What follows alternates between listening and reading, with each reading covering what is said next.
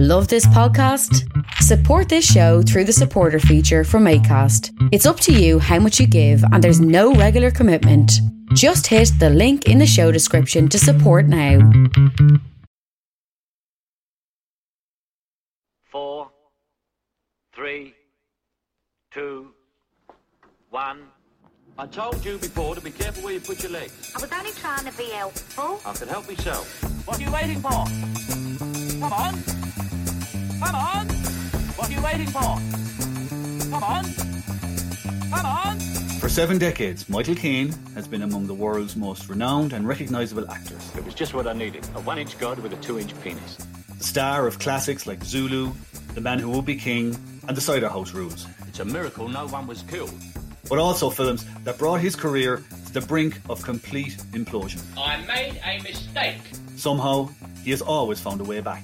You're a big man, but you're in bad shape. With me, it's a full-time job. In this epic podcast series, we will watch and review every Michael Caine movie, from the greatest hits You're only supposed to blow the bloody doors off. to the incredible misses, You failed to maintain your weapon, son. and take a deep dive into the life and work of one of the world's most recognisable film stars. His name is Michael Caine, and no one will forget his name. to understand how he has made the mark of Caine. Well, you all settled in? Right, we can begin. For God's sake, come in. Hello and welcome to the Mark of Caine, our ongoing stagger through the maze of movies that is the filmography of Michael Caine. Watching every single film, whether it's an absolute Caine classic or one of those Caine movies that just brings us down a dead end.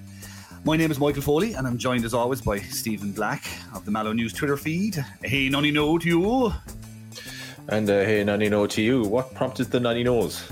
I don't know. I just got a feel for it. I, I mean, I should have actually used the hey you know for the last valley. I think you know, science, sixteenth, seventeenth century sort of thing. You know, I just, I don't know. I don't know. It's just the mood took me. Why? Do you have an issue Yeah, with the ch- you know? Yeah, maybe repress that emotion the next time it bubbles up. Yeah.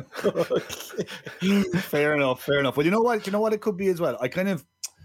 I'm a bit conscious of being upbeat now for this one, right? Because I kind of felt like we finished the last episode on a low note. We were kind of You're a talking bit about upbeat, even in the worst of circumstances. Even when you were doing that bloody Sunday documentary, the most comments were, "Jeez, he seems fierce happy about it." He's very chipper about the whole thing. Like I thought the last movie, like we were, we were, it was Peeper, and we were teeing up Harry and Walter go to New York for today. And I, I kind of I was kind of talking down Harry and Walter before even watching. I feel a little bit, I feel a little bit bad about that now. Like it's not all. I mean, we've watched a lot of bad Caine movies, but it's not all bad, isn't it? Not. Right, but look, I've been thinking about this. I'm trying to think what's the best way to kind of describe. Uh, uh, and I think basically what it is is that we're we're now at this stage in a rather loveless marriage with Michael Caine. the pair of us, a kind of this uh, polygamous marriage uh, with Michael with McCain. And I think like last week with Peeper, it's pretty much yeah, this is what we've come to expect. Yeah, just does nothing new. You know, there's no affection, there's no expression of love or spontaneity. Uh, and this week, it's not uh, like a couple of week, a couple of weeks ago. We would have had the man who would be king, and that's like, oh, he's remembered a birthday. Not only he's remembered a birthday, but he's pulled out all the stops, slap up meal, Cumberland sausages. You know, good quality, good quality food. the beans, Heinz, none of your bachelor's nonsense. Do with the imports, you know. Yeah. Uh, and you know, they- just the fact that he remembered it, that was enough. To, maybe you kind of looked at his eyes across across the, the kitchen table and went, "Yeah, there's probably something there." Yeah. Whereas this week, whereas this week, it's more. uh, How would you put this? This is more like you know, you've been invited to to go to dinner with a, with a group of friends, and you said to them, "You're not fucking drinking." Okay, you know what you're like. You You're not what you're drinking. like. All right, you know what you're no like. One, no one And- gets more and- clever after drinks. So No, no, and you know what? you- This is always gets you know gets a bit leery. Just don't like. So you go to dinner, and dinner is a disaster. It's a disaster because another couple at the table are squabbling and they're airing all their dirty laundry in public. talking over each other, But talking over each other. Yeah, Yeah. The, f- the food is dreadful. It's a bad experience, but you can't blame him. He stayed off the drink. He's there Yeah. nursing his his his fucking uh, pint of my waddy, and he's behaving himself. So you kind of Mm-hmm. go, fucking either like that was shit, but it wasn't your fault. So similarly with Harry and Walter uh, go to New York, it's shit, but he's behaved himself. He's done perfectly well in it. Mm-hmm. Um, but it's you know, and it's not his fault. But overall, this was an awful experience. yeah, he, he is the best thing about a bad dinner party in this. By a mile, he's the best thing in this film. Which I, is I think of, pretty much in the same way. If you go for a, if you go for a kind of what does it go for a colonoscopy? Apparently, the drugs for that are great, but ultimately, it's not an experience that anybody wants to go through. yeah, it's still a tube up your arse at the end of the day. It really is at the end of the day. Yeah, yeah. So, well, on that, on that cheery, on that cheery and very tasteful note, uh, after we had, as we said, we had the noirish sort of stylings of 1940s LA with Peeper. We're winding the clock back a little bit further this time now with Caine. He's a celebrity bank robber alongside some 70s movie royalty in this one. Elliott Gould, James Caan, Diane Keaton, and they're all together from a comedy heist movie that's set in the 1890s. Are you still with us? Called Harry and Walter Go to New York. Columbia Pictures takes you back to the elegance, the glamour, the fun of New York City at the turn of the century. Meet Harry Digby. He wants to be the ultimate con man and travel with high society. He's got charm, he's got confidence, he's got Walter. After we bust that bank, we're gonna be eating lunch here for the rest of our lives. Walter Hill. He just wants to break into show business. The theater, Harry, you know? All right, here. But ever since he teamed up with Harry, Yeah. he's been going places, such as prison, where they meet Adam Worth. Smooth, suave, sophisticated, and treated like royalty behind bars. How many safes have you blown? Well, obviously one too many, or I wouldn't be here, would I? Well, I suppose they do go to New York, but they it's actually to Massachusetts they go to rob a bank. But anyway, that's not important right now. How is it for you? How was it for me? Mm-hmm. Uh, Do you want me to go back to the colonoscopy? Uh, Oh yeah, that's Yeah. right. I, I, I, I, Analogy I, I I was actually erased that from my brain there briefly. Yeah. yeah. It wasn't. It's not. Um, it's not it's a bit of a mess, isn't it? And it opens up promisingly enough. There's the it Yeah. opens with the two the two boys, uh, James Caan and Elliott Gou- Gould, uh, are, are the eponymous Harry and Walter, not the Mhm. eponymous New York, because that would be quite the stretch, I guess. Uh, uh, in uh, they're a, a vaudeville double act, a pair of uh, low lower rent con men, and they they do a song and dance number, which is perfectly okay. Um, it what I can make out from going through previous interviews with Elliott Gould, I, can, I found one where he talked about it. He seems to think they did a great job. and thought it was a wonderful experience. And this is an interview back in the nineties, I think it was Oh yeah. uh, Yeah. where he, he just points the interview over to a post he has with the original uh, poster framed in his wall and how they they practice for months to get the routine right. You're kind of go, that's fine, but Mhm. there's other parts of the movie where you needed to sing and dance, and it's a fuck atrocious. this is the thing about this film. The first twenty minutes are are are good, and you're going, "This is going to be good." As you said, I mean, it's it's something to see James Caan, you know, this kind of alpha male actor, um, doing a song and dance number with Elliott Gould. It's very good. Caine comes in as a celebrity bank robber. He's terrific. He's terrific, like, and you're kind of going, and this, this might start. I think right. this is the debut the debut of, of Caine's shit eating grin. You know, this Right. big I, I'm a villain, uh, I'm a Mhm. comedic villain, shit eating grin that you kind of see throughout his career, like in the likes of Dirty Rotten Scoundrels. It's his, it's his debut. It's the launch it is, of the uh, SEG, yeah, and, and, it it's is it's a marvel to behold. It is magnificent, and it is absolutely. We spoke very briefly about Dirty Rotten Scoundrels for the last Valley, actually, uh, when he did his German accent in inverted Yeah. commas, um, as kind of saying, yes, this was the first, the first kind of sighting of Doctor Emil Schaffhausen. Well, this is the first sighting in this film of Lawrence Jamieson, the character he plays in Dirty Rotten Scoundrels. It is to a T. It's like, it's like a practice sketch for the for the for the character that he will nail in whatever about 12 years time 1976 whatever yeah so 11 12 years time he's going to nail it like but um yeah he's he's yeah the first 20 odd minutes are excellent. It's interesting you say that Elliott Gould thought it was great because apparently James Caan and Elliott Gould during the whole process thought they were being hilarious. They thought this was going to be great but then it's funny how these things go. Movie comes out, no one likes it, and James Caan just starts walking away, and everybody starts walking away from this movie at a rate of knots. Uh, I mentioned the Billy, Billy Wilder, Billy Wilder uh, used to say that the more fun you have making a comedy, the less funny it's going to end up being. He said you shouldn't be having any fun making it. Mm. Uh, it's all the, the the comedy should be in the end product.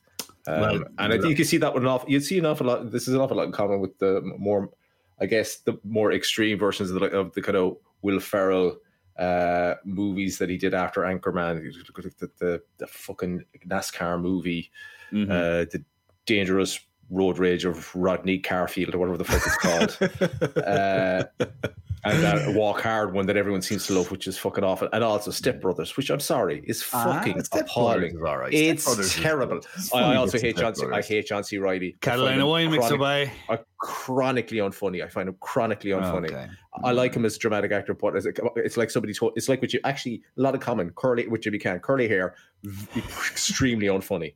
Uh, but it's it's like you've let this the egos run rampant. Loads of improvisation done on set. Everybody's having Mm-hmm. a great time. Think, oh, it's a great line. Try this one. Try this one. And then the, what you end up at the end is this bloated, amorphous, unfunny fucking lump that nobody thinks is funny because Mm-hmm. The structure has gone out of the movie. All it is is just. All it is is just it's it's just a mess. Well, it is absolutely whatever about the other ones you mentioned. This is absolutely the case here, and I mean, it's an there's an interesting story Caine tells in one of his in one of his books. Uh, as we know, as we know, since his early career, Caine stopped washing, wa- washing, washing the rushes. Stopped washing. He stopped. He stopped washing. Uh, he stopped watching the rushes. Uh, because he just wanted to, he just didn't feel it felt it, it actually affected him. So again, in this case, he didn't watch the rushes, and neither did Diane Keaton. So when the rushes were, were being shown or whatever, Caan and Gould would be inside watching them. Caine and Keaton would generally sit outside the room if they did at all, and they'd just be listening for laughs and see if was anybody. So they would hear laughter, and then people would, would kind of stumble out of the room, kind of howling, and people in tears laughing. Yeah, but you don't want. them- You've got two fucking massive egos there. Well, that's what it was. That's do. exactly what it was. It's not a. Te- it's the test audience you want to hear howling and Exactly. fucking laughter, not the What- two lads who are so materially involved in the movie. Like they're not like Elliott Gould is a good uh, comedic, uh, dramatic actor. He's got great chops in it, but this. This there's no chemistry between him and, Jim, uh, Jim, No. and Jimmy Caan in this movie. No chemistry. They're two, the characters they play are two morons. Mhm. There are no traits that they display of any uh, inherent skill. They're pretty poor vaudevillians. They're terrible uh, uh, scam artists, and they kind of stumble from one seat to, to another. And it's okay to have two idiot leads. You look at something like Dumb and Dumber. Yeah. Again, two idiot leads, uh, but they're funny. The material that they, they, they're given is funny. Mhm. This is not again the, what they're given. The dialogue is dreadful. It's leaden. It and the, the way it's delivered is with all the finesse of a f- fucking anvil. Yeah. It's it's no good. McCain does the absolute. McCain and Diane Keaton do the absolute best with the material they're given. McCain steals the show every time he's on screen. Diane Yep. Keaton has a couple of a couple of good uh, scene stealing speeches, Mm-hmm. but again, she's not meant to be funny in it. She's meant to be kind of dramatic and you know. Yeah, she's a campaigning rousing. newspaper editor. Yeah, but she but she does she does that superb. You can see all the quality that you see in, the- in, the, in the Woody Allen films of that era when she was in it. You, Yeah. you know, she's bringing that. Yeah. She's just good. She's very good. But like, yeah, look, it's just as you say, it's two rampaging egos. E- as you say, it's two rampaging egos, kind of bouncing Egos, off yeah, each other. egos. egos, egos, Egos. yeah, egos, yeah, yeah. I'm, I'm, I'm, I'm having a blinder today. Come here, will I just get into the plot and we can circle back around to Caine and Kane and Gould and Caan in a second. I guess, yeah. It's just I, I, I shudder having to listen to the fucking plot again after, after watching it. It's Well, you- fu- let's just about it. If you haven't, i i i to to Paddy, the listener here, uh, Yeah. Paddy, if you if you've watched this, you're aware that this is almost two hours long. Mm-hmm.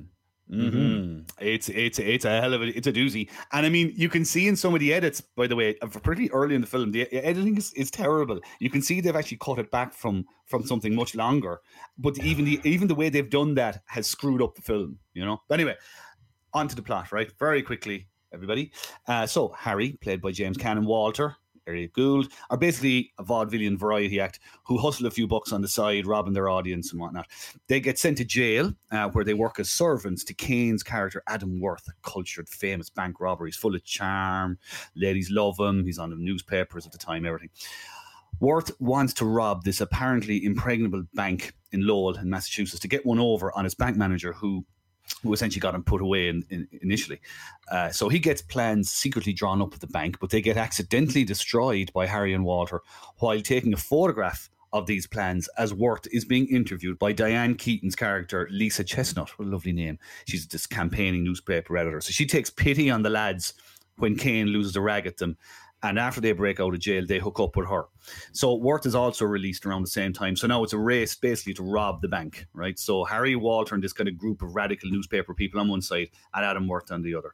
They overhear his plans at some stage to rob the bank and they mirror exactly the same plan. So they tunnel, they're tunneling in from a theater next door to the bank uh, where there's like a comedy opera on uh, just before Worth arrives to use the same tunnel. But they have to stall the play next door to detain Worth and blow up the safe, whatever. So Harry and Walter go back, get on stage, generally act the maggot, which buys just enough time for their team to blow the safe, get away with the cash. Caine's group go down the tunnel only to meet the cops, who can't arrest them because they haven't actually done anything. So Harry and Walter, so you know, yay, Harry and Walter got the money first. So Harry and Walter and the rest arrive at this fancy restaurant days later that's frequented pretty much exclusively, it seems, by the hoi polloi of the bank robbing world. And everybody sees him, and the reception is very, very cold until Worth, Caine's character, stands up and taps his glass as a sign of respect. And the next thing they're greeted as heroes, and Caine gets the girl, bizarrely, Diane Keaton. The lads stand up and do their awful vaudevillian routine. And that's, and that's pretty much it. It's it's baggy, it's a bit messy. As Stephen, like you said, every time Caine's on screen, he steals the entire show. He's the adult in the room every time he's on because you've got these other two idiots um, mugging and standing in front of each other and talking over each other and trying to outdo each other at every turn. And they think they think it's it's it's a double act. This is this is what a double act is. But as we know i think anyway as we know from watching uh the man who will be king I mean, Caine and Connery showed precisely how double X should work and how you give each other space and room to maneuver and actually enhance each other's performance in that way. These guys are just standing all over each yeah, other. Yeah, they've no interest in making each other better in this or giving No. each other space to to to you know act. Yeah, You know? basically, yeah. That's it. This is basically a rip, rip off of the Sting, though. Really, it's it's the same era. It's like three years after the fact. Kane is, I guess, is the Robert Shaw character in this, but like the, I mean, in the in the Sting, uh, Newman and Redford's characters are clever. Mm-hmm. They're professional con artists. They're just a pair of morons who basically fall from scene to scene, gurning uh, at the camera um, and delivering terrible lines. And the, like the, the comedy, so it's supposed to be it's billed as a comedy heist movie. So it's not it's not funny, and the heist itself is shoehorned into the unfunniest part of the the end of the movie as the two lads delay or uh, delay Michael Caine's character's uh, arrival to the vault by you know making sure that the the show goes on longer than necessary, and that's just tedious and painful.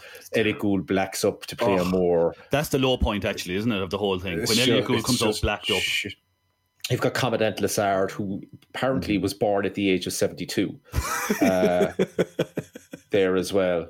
And the heist is just, the heist itself is terrible. It's without It's so long. any, it's not compl- it's not even co- complicated and it's not, you know, it's not, it's, there's no finesse to it. You know, well, like, even though like Ocean's 11, the way that something is carried out, you know, it's, it's part of the, the, the enjoyment of a heist movie is how, you know, intricate the plans are and how those plans adapt to the inevitable. Oh, oh, something goes awry, and now we have to improvise in the moment and make the best of it. That's the, the enjoyment that you get out of a heist movie. There's not no element to this here. No, and to me, nothing. just out of interest. Um, Are in your office are there a bunch of uh, professional? Like, do reporters generally have uh, professional uh, thievery skills, like the the, Oh, yeah. the Well, you better believe newspaper office baby. here? Yeah, You better- you- so they, you- they, you they, better they turn it. to life. They, they like Diane Keaton's team uh, on, on her uh, community newspaper turn their hands to crime with surprising alacrity. Like, so I assume that's the same for you when you go to work every week. It's like, lads, will it be this week? No, you know, it's obviously journalism isn't paying what it once what it once did. I think unless you're David Davenport, I I, I understand. Uh, you're probably only you're probably you're probably only earning about uh, maybe 500k after taxes. I am literally always a week away from robbing the First Mutual Trust. I literally Yeah. a week all the time, and one of these days I will. But now I'm after giving the game away. Maybe I'll have I'll have If to rob the second mutual trust. you think- oh, naming names now, would you if you go into the office? Uh, well, whenever it is that you go into the office um, in person, you look at the people around you. Could you say there's enough competent? Would you say there's enough competent people in your office to carry out uh, a heist of this uh, level of complexity? Could they even rob a spar? they can barely get a newspaper out. Which I tell you what is a hell of a lot more complex than a bank job. Certainly, certainly judging by this particular bank job, it is. Is it not all automated? No, is it not? It- it's all automated. Who the fuck you? fo- Who the fuck you fooling? oh, yeah. Oh, I need an article. Press a button Google, Google. Yeah, yeah, yeah. It's cutting. You paste. get spell check, all done. Make up a few quotes. Yeah. Bish bash. Out you go with your newspaper, like. Yeah, yeah. The Hackathon 2000. You know, just Yeah. press a button, off you go. You know, it's done. I know, I know. I'm, I'm, I'm not even going to. I'm not even going to pretend it's difficult anymore. But it's definitely, it's definitely harder than a bank heist on the basis of this particular movie. It's so drawn out that freaking bank heist. It goes on forever. Can I pick two? There, like, there's just two. And I know we should be here talking about Caine, but I mean, the, the thing about it is, he's not really. He's not the main. He's the, the main man when he's on screen in this because he's just Yes. so much better than everybody else. But he's not really Yep. the main man in the film. So we won't No. we, we won't dwell too long on this. But like there are two things I just want to two scenes that I think kind of nail nail Caan and Gould. Like there's an awful Laurel and Hardy bit that they do. They're trying to break into an office in the dead of night.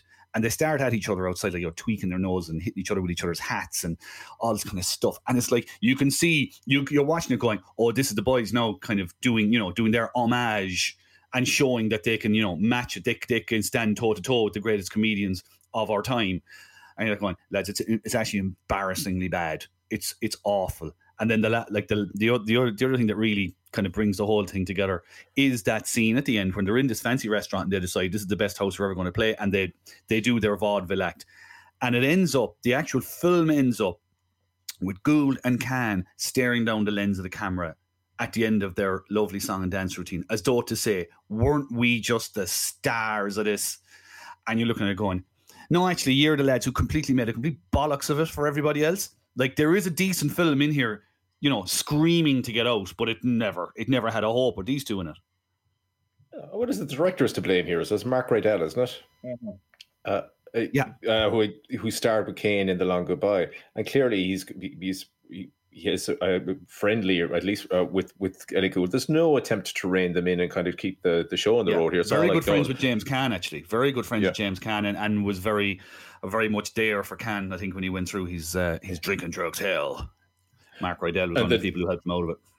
Yeah, and the the writer as well ended up what the he uh, same guy who directed The Razor's Edge, which was I think a film that was responsible for Bill Murray taking some time out in terms of where he thought his life was going, um, and he also he also wrote du- duets, Right. which was uh, infamously one of the worst one of the worst movies of all time. with Gwyneth Mm-hmm. Paltrow and Huey Lewis and the News from uh, Huey Lewis and the News fame. yeah, like I mean, the, the list when you when you when you do a little bit of research on this, the list of people who who just like Disavowed. just or disavow it and say it actually nearly ruined my career. So Mark Rydell himself said he he was quoted saying, you know, I- I'm slightly paraphrasing here, but he said everything was uphill after Harry and Walter. He couldn't he couldn't get a job. Uh, Lesley Ann Warren, who's in this film, said she struggled to get work after Harry and Walter.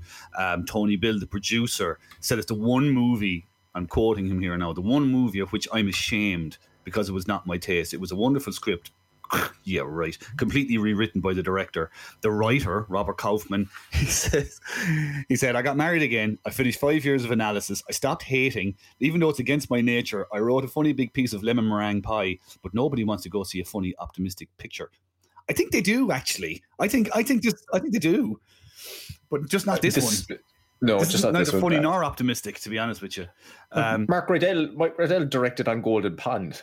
yeah.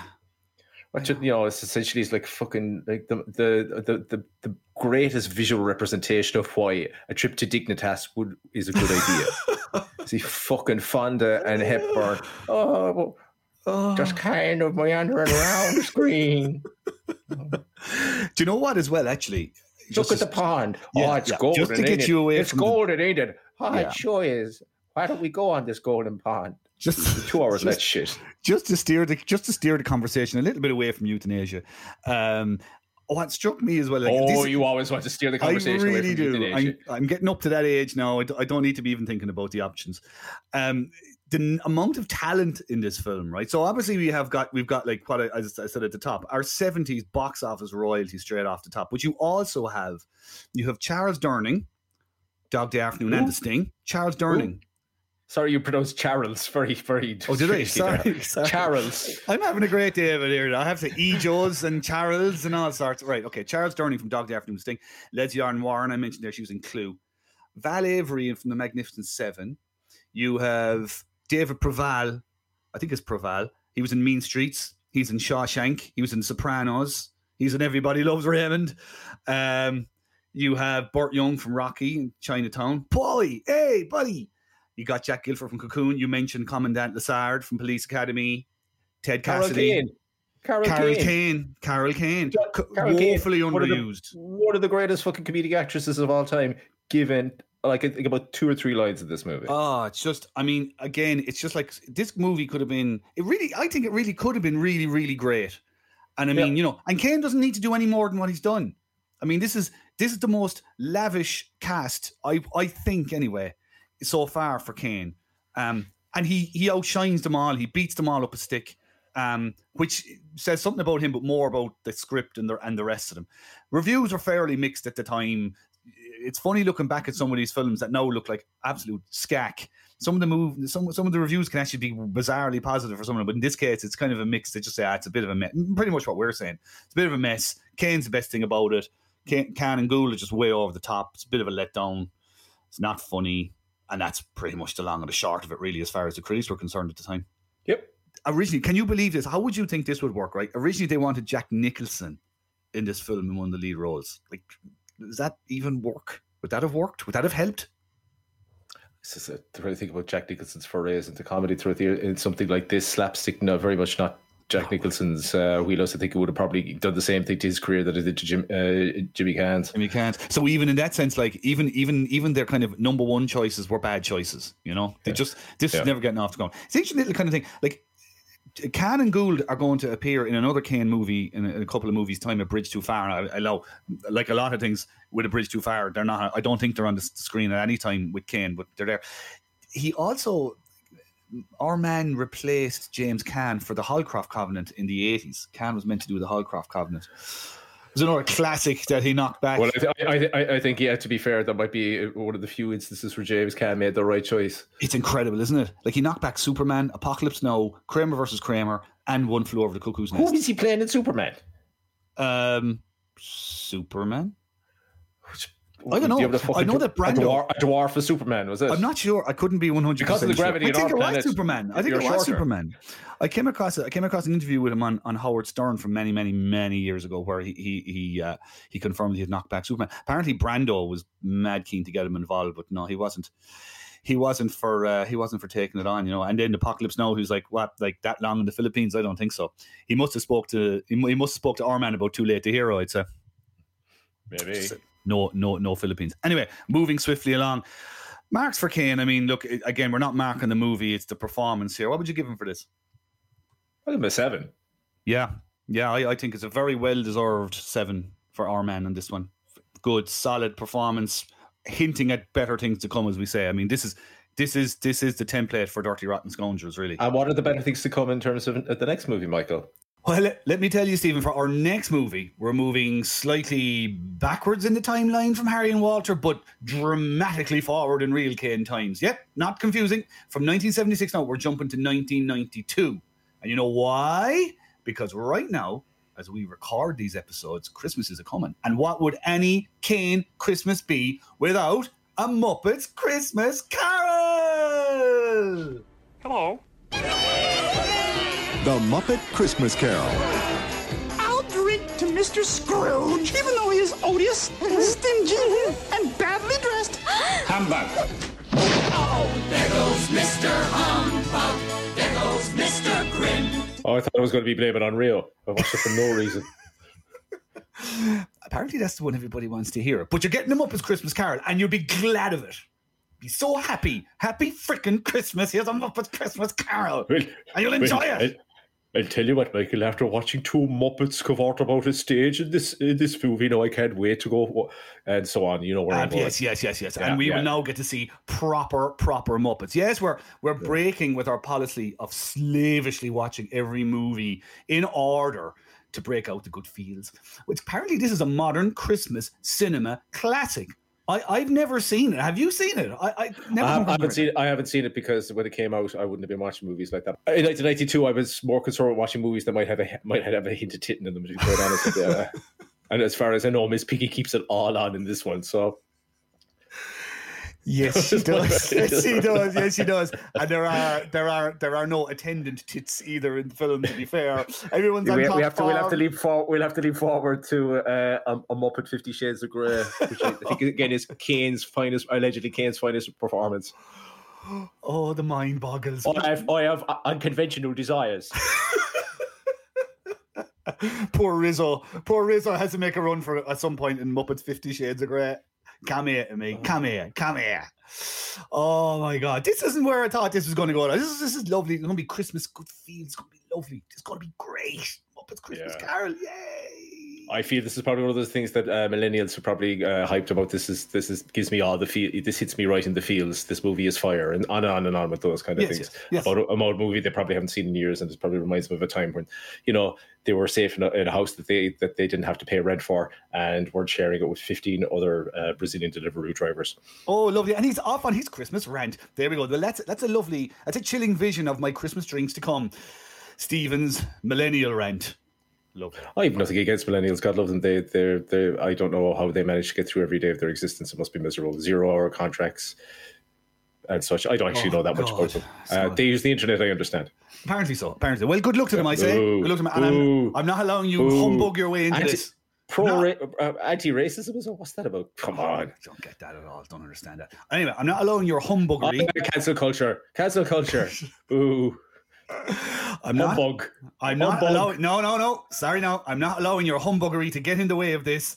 Don't, don't, don't reflect on the notion of the word humbuggery. Can I just ask you? Just, I Is, said, humbug, is, humbug, is humbuggery what a Tory politician uh, does in a, in a Soho basement? yeah, basically, When he's, exactly. When he's you singing got to it. himself. Yeah, there you have it.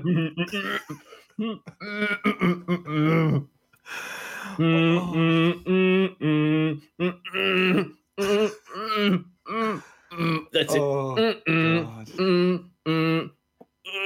Oh God. Okay. Okay. Okay. Okay. Thank you. I don't think they go. I, I don't think they get that far anyway.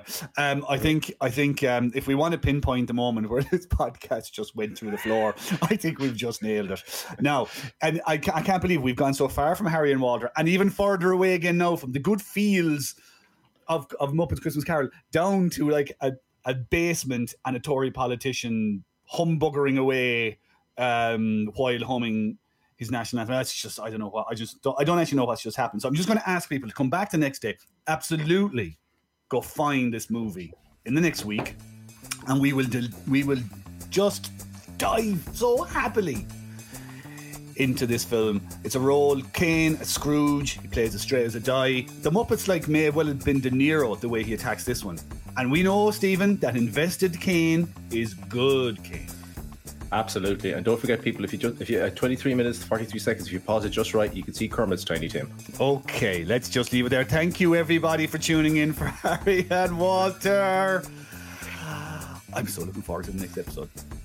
As usual, like and subscribe, like and subscribe on the platform of your choice. Follow us on Twitter, ask us questions on Twitter, no matter how personal. Eh, Actually, even more personal, the better. And Yeah. uh, we will see you again next week. Bye. Bye. That's it for this week's episode. Thanks for listening. Make sure to like and subscribe. Maybe leave a comment. Only nice ones, though. Mean comments will make Alfie cry, and no one wants to see that. The Michael Caine podcast is written, researched, and presented by Stephen Black and Michael Foley, and edited by Andrew Foley. Music is composed by Stephen Black. If you'd like to get in touch, you'll find us on Twitter at, at Mallow News and at Marco Caine 2. And if you enjoyed this episode, you'll find all the rest wherever you get your podcasts. Mark of Caine is a News 2 Cubes production. See you next time.